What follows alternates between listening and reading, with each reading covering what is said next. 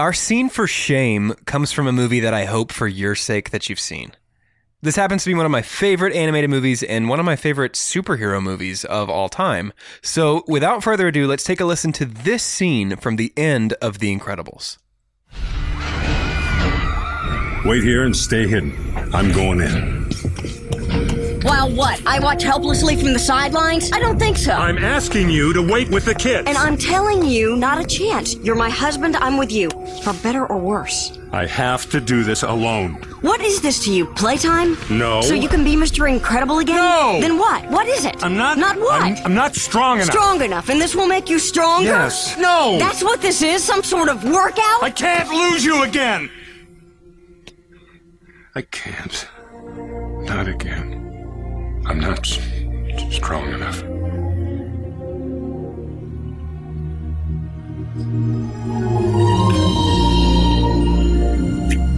If we work together, you won't have to be. I don't know what'll happen. Hey, we're superheroes. What can happen?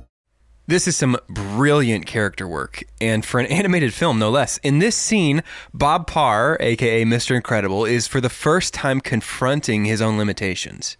In this moment, he's not Mr. Incredible and she's not Elastigirl, they're Bob and Helen. Bob's quiet admission of weakness, of limitation, is his own attempt to come to grips with his shame. Throughout the course of the film, in the excitement of getting back into superheroing again and saving the world, Bob has to, I guess, to borrow a really well known line from later in this scene, Bob has prioritized the greater good over Helen, his greatest good. And it's in this moment, as his family is about to join him in battle, that he's faced with the prospect of losing them, and really losing them this time. And he's ashamed that his own pride and arrogance has jeopardized not only his marriage, but also the fate of all of Metroville. As he slumps his shoulders and hangs his head, Helen reminds him that he doesn't have to be strong enough, not by himself. She helps him to acknowledge his own limitations and set a boundary on what he can expect from himself. And she reminds him that he is more capable than his shame wants him to believe.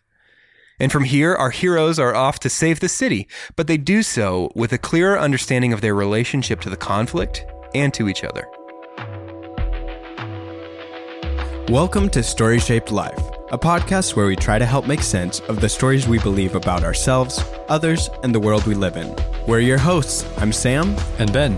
This season, we're talking about emotions. We're joined by Emily, a licensed professional counselor who will help us unpack the meaning and motivation behind the way we feel.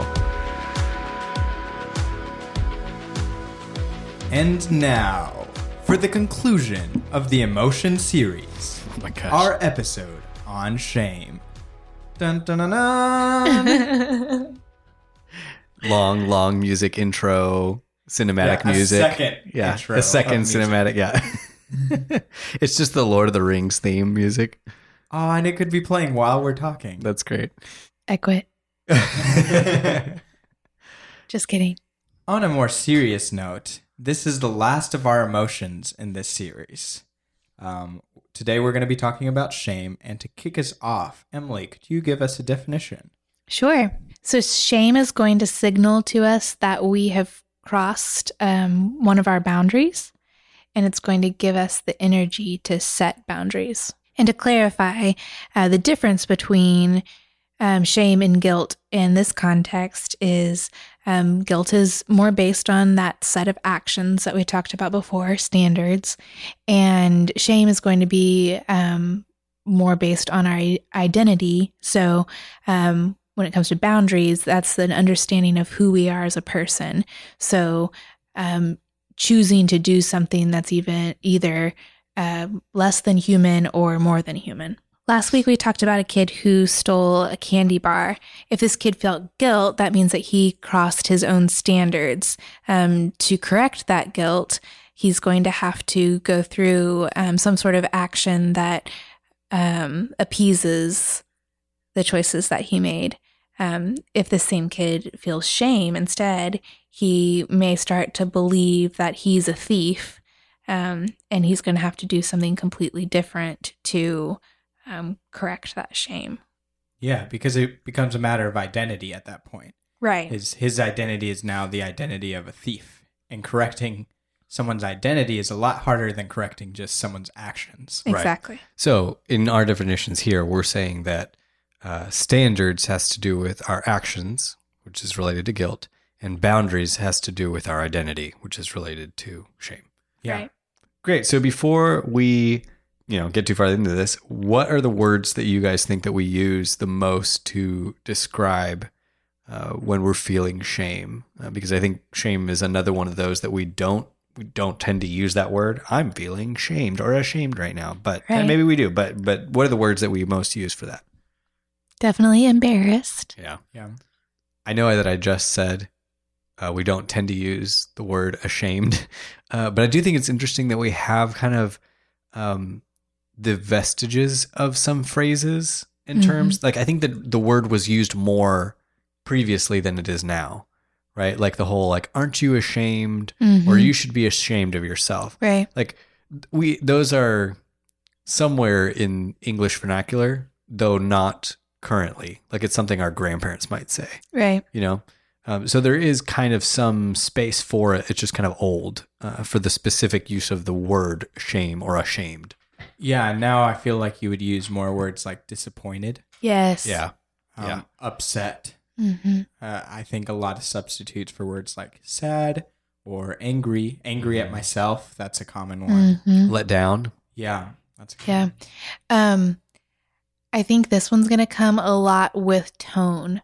Like you could say, just like really upset with you, and it's angry, right? But like this disappointed tone of like, I'm just really upset with you. Like Yeah. that communicates, I'm like looking down on you. I'm like disappointed and not angry. Mm. Like you're trying to belittle the person by saying you're upset with them instead of just communicate your anger. And that that's probably going to be more tied to shame. yeah i guess when we're talking about shame other people's shame or things that people other people have done things like saying things like i just expected more Yeah. kind of uh, communicate that same that Yeah. same idea I think there's a plethora of phrases since Yeah. it's so tied into identity. Yeah. right right that we use to try to kind of get at people like yeah. uh, this is Mhm. more than just you did something Exactly. this says something about you. Yeah. I think a big one uh, that Em and I have talked a lot about is the word disgust, um, which is a funny word because we tend to think about it as like things that are disgusting, like foods or smells or right. And, and you could draw a line from that to shame, but more specifically, I'm thinking of things that, I don't know, like violent crimes or right, like things that human beings do to other human beings that we just find Appalling. Mhm. appalling, right? Like that that sense of disgust. That's like, Yeah. oh no, that's no, no, no, no, that's not okay. Right. Uh, I think that sense of disgust carries a lot of what we're talking about with the idea of shame. hmm And disgust specifically makes me think a lot about how there's a sense of shame that we feel about ourselves and others that it kind of kind of goes both ways. And I don't know if Emily you could expand on that a little bit more what that looks like. While there are definitely choices that should make us feel disgusted or ashamed of ourselves, um, there's also a, a form of, of toxic shame um, where we see ourselves as less than human when we don't deserve to. So things like, um, I'm not good enough, I don't have what it takes, I'm unlovable, I'm unworthy. Um, and then there's the flip side of that that we see ourselves as more than human um, but usually that's connected to an anxious state of knowing that you're not actually more than human um, so this is going to be the drive to be perfect to always perform to produce as much as possible um, keep you on that hamster wheel going going going. Um, but it's all driven by shame. Um, so anytime that we are trying to either be more than human or see ourselves as less than human, um, that's probably a red flag that we're experiencing an unhealthy side of shame. Yeah, that ties in really well to kind of our ongoing conversation about culture. Because in that sense of shame, we're starting to get into what is a lot of these boundaries that are almost imposed on us Mhm. by by culture and society Yeah. and a lot of boundaries that may that we may impose on others because Mhm. there there's that's the two sides of Mhm. shame um what are some sides what are some ways that you both what are some examples that you can think of of shame being part of culture not just the the individual? I think there is a succeeding in your job or giving your life to your job or um, like busyness in your job that's supposed to give you value. Um, that keeps us in this rat race. Um, people are um, trying to live into that superhuman, doing more than they actually can. Um, jamming their schedules full uh, with more hours than actually exist in a day, um, trying to find that value, that identity, when really um, there's contentment in just being human, not trying to be more than human. Yeah, I see that a lot in just the kind of hustle culture. This idea of, man, uh, you know, how you doing? Oh man, just just hustling, just making it work. Uh, There's no value, and I- think when we talk about shame, we're going to inadvertently talk a lot about value and the things that our culture gives value to. But uh, there's no, I don't hear anybody really giving a lot of value to like, you know, I'm just doing my thing every day as uh, as best I can, and then I and then I let it go, and then that's that's just as much as I can do, and then I go home and I, you know, hang out with my family or what. You know, there's no sense of like a steady pace. It's like if you're not going 100 miles an hour, you're not really trying, and that's just not true at all. So you're failing. It- right? Exactly. Yeah, it it doesn't. The word uh, Emily you used earlier, phrase is human limitation. Mm. It doesn't Right. take in consideration human Yeah, limitation, and the fact that human limitation changes from person to person. Yes. which is super important to think about. You cannot set standards to big groups of people because that just doesn't work that way. right. Because everyone's different in in what their limitations may be. Yep. But there's even it seems like there's even something wrong with recognizing limitation at all, which I, I think is what you're saying. Yeah. But that's, Exactly. That's the scary part. It's yeah. like to People do not want to admit that they're limited. right, and we actively value people who are ignoring limitation. Right. And now I'm very careful. I, I'm going to use a lot of phrases that cover a lot of people, but I, I, I want to make it clear before I say that that I don't believe that this happens in everyone. But I have noticed, especially in younger people, um, that we are masking a lack of passion for what we do with busyness. And what I mean by that is there's a lot of people, like you said, like on the grind, working jobs they're not interested in. And even if they're not busy, they are making themselves appear busy Mm. because they don't feel fulfilled with what they're doing. Yeah. Yeah. So, what that means is there's a sense of identity is not met Yeah. because they aren't doing something they're passionate about. And therefore, they have to compensate with, oh, my identity is actually in the amount of things I'm doing, not in what I'm doing. Wow. That's good. And the important thing that I think we need to start realizing is I mean, this sounds kind of dumb, but finding one's passion helps you guide your own human limitations Yeah. because you find your fulfillment not in the amount of things you're doing, not in compensating, but in what you're actually doing. Yeah. And piggybacking off of that, I think another big topic or issue uh, that comes up when we're talking about shame is this idea of uh, it's not okay to be in progress. Hmm.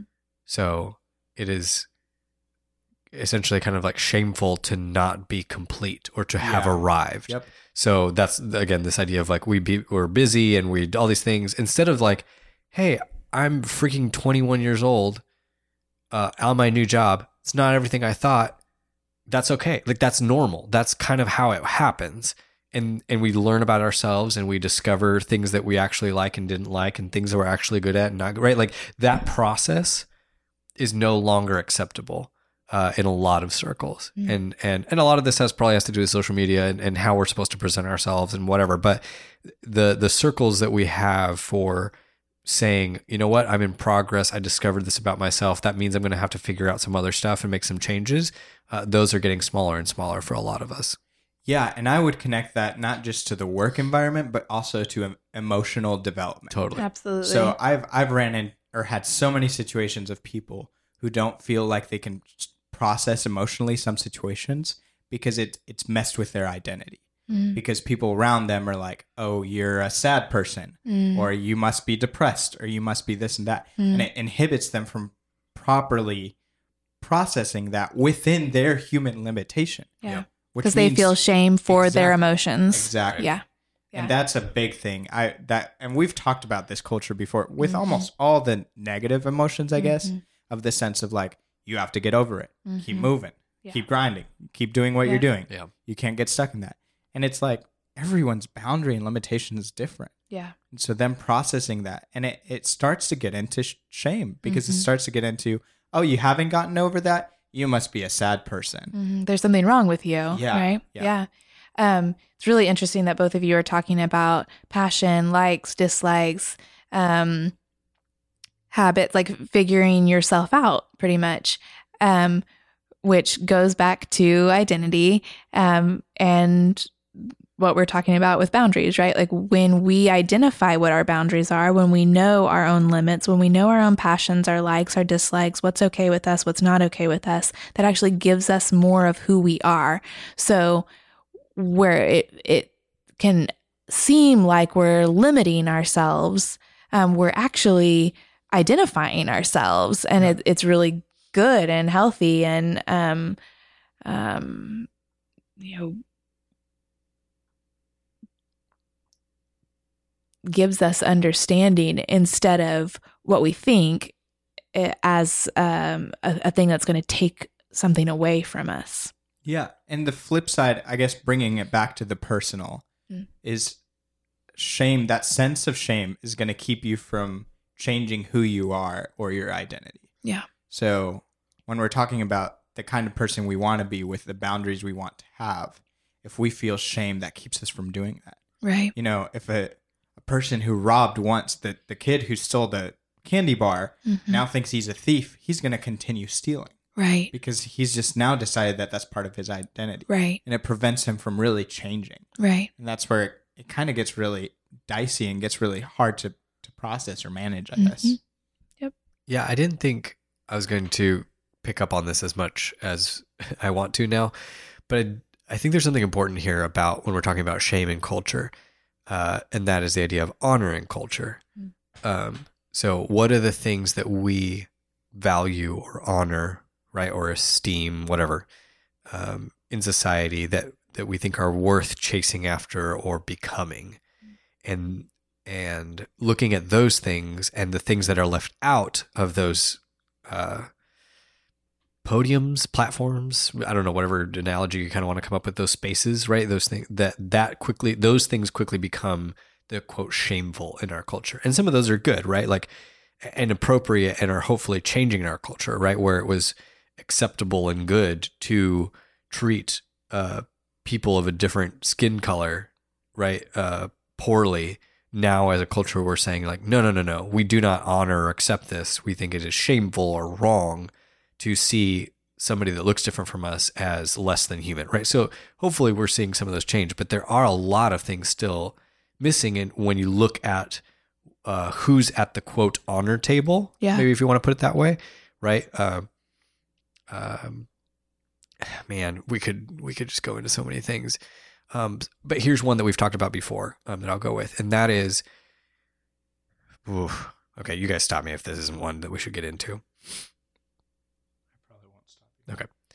But here's one that I think we've talked a little bit about before that maybe it will provide a good example, and that is um, the description or the the the exemplification of gender uh, for men and women. So at the honor table, quote unquote, now I'm using this analogy, we have strong, rough men are allowed at the table. We Mhm. have delicate, sweet, quiet, usually women. Uh, again, for our listeners, like we live in in the South in the U.S. So I'm talking about a very specific cultural environment here. That I recognize that is not everywhere, but and and that a lot of those things are even chas- changing in our cultural context. So, but this is kind of the history of who's allowed at the honor table. Therefore, those men and women that are different from those typologies, uh, and if you are that way, I'm not trying to shame you either. I'm not trying to take you away from the table. I'm just saying there are others that haven't been allowed at, at quote this honor table, uh, and therefore they're considered shameful, and therefore that person can experience shame for being that way. You- You're with me? Does, Yeah. does the analogy make sense? Yeah, Yes. sense. Um, and so I think that's where it's interesting is is not um, who are we pointing fingers at? And we're like, oh my gosh, you're you're whatever. There can also be a sense of shame of like, who have we not brought into the space of like, no, no, no, You're- that's good. Keep keep keep shooting for that thing. That's a good thing, right? Yeah, it makes me think of the the amount of internal battle some people, including myself, go through on a daily basis because their passions, their identity pushes towards a certain direction in what would be considered their ideal or where their boundaries lie. And then there's this opposing wave of culture mm-hmm. saying, no, these are actually the boundaries that you want and it's that that internal but like i don't match that standard Yeah. that really brings on a lot of shame yep. I think a great example of this is Em and I just went and watched Little Women, which, by the way, is a fantastic film in our opinion. It was very, very good. Uh, as a male dad husband, I was extremely inspired uh, for all, like by this m- movie. And there's a moment in this movie where Meg, who's the eldest of these four sisters, um, she's about to get married, and Jo, one of the middle sisters, is kind of pacing around the room and she gets kind of agitated and, and tells Meg, like, we can leave. We can, we can just, we can, we can go. We can, you don't have to do this, you know? And, and she kind of explains basically at one, you know, she's just upset because she feels like she's losing Meg and, and her sister. And Meg turns to her and is like, you know, just because my dreams are different than yours um, doesn't make them wrong Unimportant. Unimportant right. And i love that phrase because that's that's the idea. I think a lot of us in society we have a fear that if we let other people at the honor table right like that we will lose ours in some way right? Yeah. and so we shame others. It's this whole thing that em's talking about with being superhuman and subhuman. A lot of us have set ourselves up as superhuman and the way to do that the easy way to do that is to make other people subhuman yeah right? Yeah. And so we exclude people, we shame other people for the sake of honoring ourselves, not recognizing that honor doesn't necessitate shaming others, right? Like you don't have to make other people feel shame for you to feel like what you're doing is valuable. Um, anyway, and I, that just came to mind because we watched the movie yesterday, and I think that's a really powerful, powerful scene. there is a quote um it's it's a book called principle of the path and it's something i like to remind myself a lot of. Um but it says that your actions define your direction your direction defines your destination. And so what the point it's trying to make is there's a direct relationship between the actions that we do in our present and where we want to get to. Hmm. and where that ties in is if we feel pressure to do actions that we don't necessarily want to do, it's going to take us in a direction that doesn't feel like us. hmm It's going to take us in a direction that's outside of our boundaries. Yep. And it's going to bring a lot of shame. Yeah. So then, if we're following that direction, um, if we're making a lot of choices based in shame, based in um, thinking of ourselves as less than, or um, what we're actually passionate about not being valuable, um, I think that's where we end up in um, abusive relationships, in position at jo- at a job where we haven't had a promotion in 20 years, in just situations that we're disrespected and we keep putting up with it. And, you know, the list goes on. Yeah, just because we've come to believe that that's all we're worth, basically, Exactly. because somebody else said so. So almost everything that we've talked about so far is in the context of toxic shame. So um, just a reminder of what healthy shame actually is. Um, when we're listening to it, um, it's going to tell us what our limits actually are. Um, uh, it's going to help us um, unpack our identity um, and and tell us what we're passionate about. Tell us, um, you know, the Who we want to be. right. Yeah. And it and tied into that, the advice to people is once you start identifying that, take the actions Right. that will take you in the right direction, that'll take you to the destination that you want. Yep. But it really requires, okay, realize it, now take action to Mhm. move in that direction. Mhm.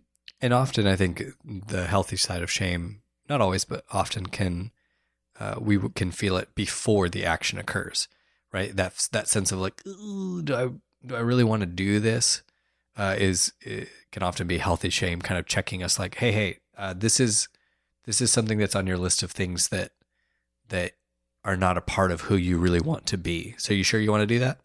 Um, again, not always, but I think that's one that a lot of us have felt where you're like, I don't know. You know, you imagine the the quintessential, you know, '50s movie, Leave It to Beaver. Uh, You know, his friends are like, throw the throw the rock through the window. He's like, oh, I don't, I don't, I don't know. And it's like that. That's that feeling of like, Mhm. yeah, but this isn't who I am. Like I'm getting, Yeah. I'm getting dragged into something that's not really like part of me. And one more pressing question that I guess is on my mind is when that, I guess, toxic shame is present, uh, what does healing look like?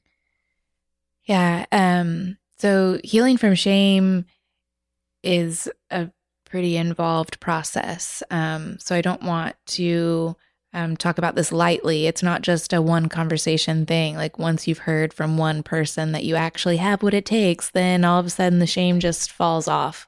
Um, usually, when we're dealing with toxic shame, it has been years of messages um, from our parents, culture, our peers, whatever, um, that has made us believe these negative things about ourselves. Um, so uh, I'll preface this with that, but and the only way that we actually heal from shame is to expose it. So if we're going back to that um, little boy stealing the candy bar, when he tells someone, um, I feel like a thief, and they're able to say, Whoa, wait, that was just one choice that you made. We're going to take care of it. You don't have to keep like behaving in that way. I, I've never seen you as a thief, or maybe I made the same mistake when I was your age. Um, suddenly, those thoughts about himself start to melt away, and he can he can see himself in a new light. Um, but the really tricky part is shame at its core tells us to keep the things that we're ashamed of a secret. Um, because if people only knew, then they would see me as less than human, just like I see myself as less than human. Yeah. So we have to push against everything that shame tells us to do, and it's a very it's an uphill battle um, to actually open your mouth and share those things. Um, but once you do, if if you're sharing that with a safe person, um, usually the shame has to flee because there's no room for it. Wow. That's good.